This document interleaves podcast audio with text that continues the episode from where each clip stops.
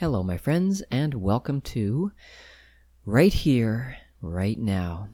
And that's all we're going to do today is be here and be now. Of course, you aren't going to be here because I'm here and you're there. But there you go. What's tying us together? Now. Even if you're listening to this later, it's still now. Amazing. And I'm not going to harp on that too much what I'd like to go through is the practical reality of some of the things I've done in a very simple way to snap myself to reality, which is really where everything is at. There's two levels we work on as humans, as I've explained before. There's the actual physical perception of the world around us, and then there's the way that perception is put together by the mind to present us with ideas, labels, words that could talk about it, label it, express it, identify it, create identities, concepts out of it. And within that world, in the mind, lives the potential for anxiety, for stress. When those things are negative, depression. When those things are positive, ego, pride. And any of those things can take away from your feeling of being and knowing who and what you are right now, and that you can rid yourself of any ongoing mind based thinking patterns and stresses by letting them go. And so that's what this little practice is going to be about. As I explained before, I was never huge on meditation. In other words, sitting down every day for an extended period of time in solitude, in quietness, with either a mantra or something else. I've done plenty of meditations here and there, mostly one offs with other people, with uh, different instructors. I've read about them, and they have great value and benefit. There's a time and a place, and I've become convinced that to a degree it depends on your personality type. Because different people will describe meditation as different things. For some, it is quieting the mind. For some, it is focusing the mind. For some, it's mindfulness. For some, it's mind emptiness. And I'm going to describe it in a way that encompasses all that and yet goes beyond it. Because in becoming myself, I've realized that I am a meditative being now.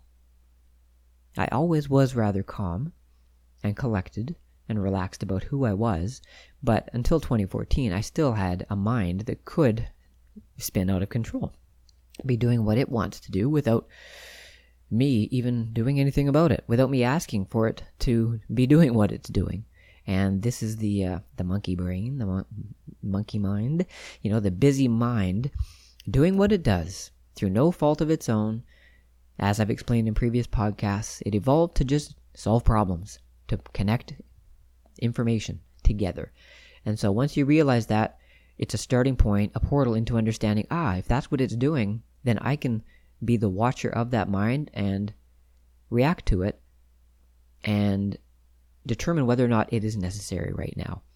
And that is how we sink into doing meditation and transcending meditation to becoming meditative. In other words, just being yourself, who and what you are in every moment, at any given time, in every situation, so that you can react the way you feel you want to from your moral compass, from a universal moral perspective and compassionate perspective and connected perspective, always taking into consideration that who and what you are is a part of the world around you. You impact it, it can impact you. But there's a filter with which you can control and understand and remain yourself, irregardless, and that one is realizing at any given moment it is what it is. And I don't mean that to be dismissive, I mean that to be extremely realistic, practical, and pragmatic. If you ever find yourself thinking too quickly, stressed, confused, overwhelmed, which is just layers of thought patterns that all want attention and you don't know which one to give attention to. Well, it is what it is. And what you can do by using that simple phrase is to reflect on what's happening, look at the world around you, stop thinking. Well, it, that'll come in time, But what I mean is use your actual senses. Use your eyes, use your hearing, use your smell, use your sense of touch. Ground yourself right here, right now. Take inventory of the world, the actual physical world around you, and say, It is what it is. This is what I have to deal with. And that can quiet the mind because the mind doesn't have anything to say, doesn't have to have anything to say about what you are perceiving around you right now. Now, that doesn't diminish that you have things in your life, in your thought patterns day to day that you have to deal with. It's just going to give you a fresh starting point to make it easier to quiet the mind, to then refocus the mind and prioritize. Because you can only do one thing at a time, generally speaking. And if you only think one thing at a time, then that will allow you to make a decision about it. And this is where anxiety and stress and worrying and complaining all diminish and eventually can go away. And yes, there is a finality to it, there's an endpoint. And I'll use myself as, a, as an example because I don't worry, I don't complain, I don't miss anything once it's done, and I don't overly look forward to anything. Now, it doesn't mean I don't have the capacity. Those things all pass through my mind. But they're in fleeting moments now because they aren't as important as focusing naturally on this, this exact moment so that I trust my whole being to do what it's going to do and I trust my mind to think of what needs to be thought of without having to pre think it a hundred times. It is what it is. You are who you are right now. You may be in process of working on changing some things about yourself. Perhaps one of those things is just what I'm talking about now, your thought patterns. Learning to quiet them to the point where you can release them. You can have a thought come up and go, oh, I don't need to be thinking that right now. Or, oh, I'll deal with that tomorrow. Being decisive Simplifying the moment to being decisive about one thought at a time is what will give you that meditative feeling, that calm feeling, and a more assured feeling of trusting yourself to make decisions, realizing there's no 100% absolute perfect decision ever. We can only do the best we can in the moment with who we are, with what we know, and with what we would like to feel for an outcome of the situation no matter what that situation is. So, take a deep breath, eyes open, not closed. Wherever you are, feel this moment. Don't think about this moment. Allow your eyes to look at what's around you and not even label them. Know the things without having to have a mental comment on the things. Hear things without having to label it as noise, label it as sound, label it as talking or music. Learn to be in the situation you're in without any comment because comment isn't always necessary. In fact, I'm going to say it's very often not necessary. Your senses do what they do all the time. We are taking in an inconceivable amount of information and yet our mind wants to make something out of it because that's its job. Its job is to say, this is that, that's that, this person's doing that, that person's this, and then go one step further and judge it, going, I don't like what this person's doing. I don't like how fast that person's driving. I don't like the color of this wall. Why does this have to be this way? We can do that, but the question you can ask yourself on a constant basis is, well, is that helping? Is it necessary? And this is what I've learned over a lifetime, and especially in the last seven or eight years, is how much thinking can be diminished by dismissing it as it's just not necessary. It's not helping right now. And in fact, it's getting in the way. Because if I dismiss all that thinking, then I'm left with where I am, the situation I'm in, and I'm left with my feeling about it, the actual senses I have, and then the feeling of who I am and what I want from this moment. Not in a selfish way, but in a cooperative way, in a connective way with the moment, whether it's just the room around you, or people, or a relationship, or interacting with the environment, going for a walk Doesn't matter if it's busy or not around you. It doesn't have to matter if it's busy or not around you. For you to just let it all pass through your senses, not get caught up in your mind because there's no reason for it to. There's it's not necessary.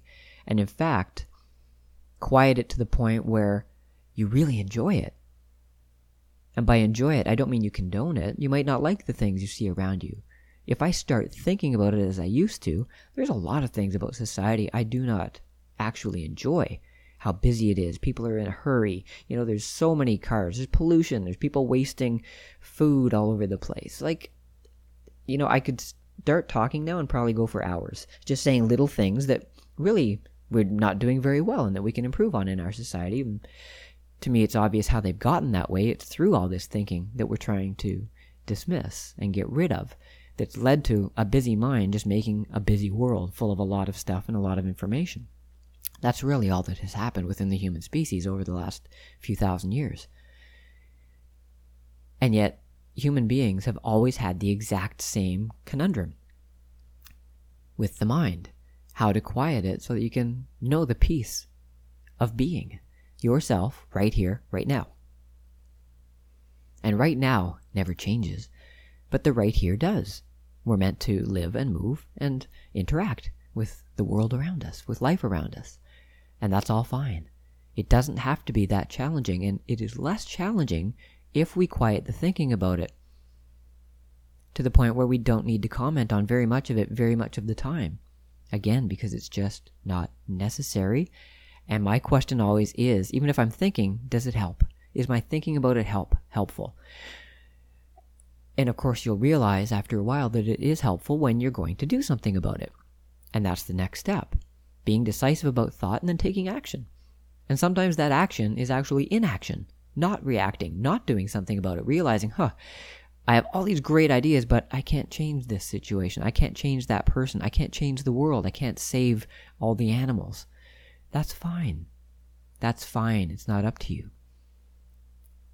I've learned that a very successful, satisfying life is as simple as knowing who you are knowing what you are, and doing the best you can every moment of every day as you go along, realizing life is going to happen. It's going to be challenging. There are going to be some sufferings. You are going to unintentionally hurt someone, hurt something. And you have to forgive yourself that because that is a part, an innate part of life for humans and otherwise. So, it is what it is right now. Sit there. Let all that thinking that I just did diminish. Wherever you are, you are.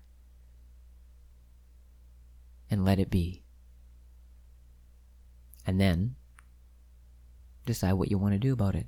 One simple thought at a time, directed by your deepest feeling of connection compassion, empathy for yourself and the world around you. This is your birthright, and this is why I talk about this so deeply and I know it to be so important. You are here to be you.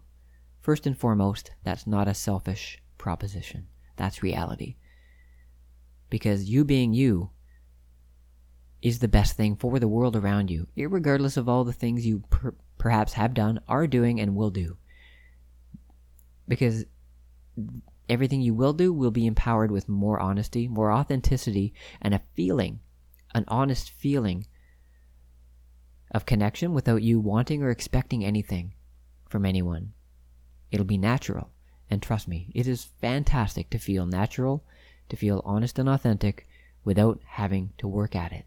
Because you shouldn't have to work at being you. You should know that you can be you without having to think about it. That's the transcendence of the mind that includes the mind. That's letting go of control of the mind while having control over your entire being without having to think about it all the time. It's so easy, I can't even say it in words because it's actually so easy. But we're not taught this. And that's the human condition, that's the human challenge. No other species has it. For whatever reason, we've evolved this way. And that's just fine. I wish nothing but this state of being for everyone. And I can just imagine a world where we're all doing this and flowing together. Not in some airy fairy way, but in some real practical, pragmatic way where we're all in touch with our unique expressions and we're supporting each other in doing it. You are who you are. We are what we are. This moment is what it is. I simply know we can do better. And that better is a feeling. The innate feeling of being that consciousness imbues in everything in creation. Hello, fellow humans, and thanks for listening. I really appreciate it. Um, ever since I got this thing started, which was years in the making, I've been excited about uh, doing this, and only this. It's what gives me the most pleasure in life is helping others help themselves, and it's actually what I know the best, despite all the other things I've studied for and uh, have had as careers, as experiences, as hobbies, as connections with life. This is it. So, to that end, if you'd like to experience, uh, if you'd like to support a very simple human doing this, it doesn't take much for me to survive, and anything over and above that that I ever make from this will always go back into helping others directly. And you can support me by finding me on Red Circle Podcasts, which may be where you're listening. Uh, there's a donating information there. I also have an account with something called Liberapay, where you can find me as Steve Alat, or you can send uh, a donation through PayPal, steve at illuminatingthedisconnect.com. If any of those aren't sufficient or fail, send me an email. Again, steve at illuminatingthedisconnect.com. We can figure something out. And uh, thanks for listening. I really, really hope it helps. And if it does, do send me a message. Thanks for your support.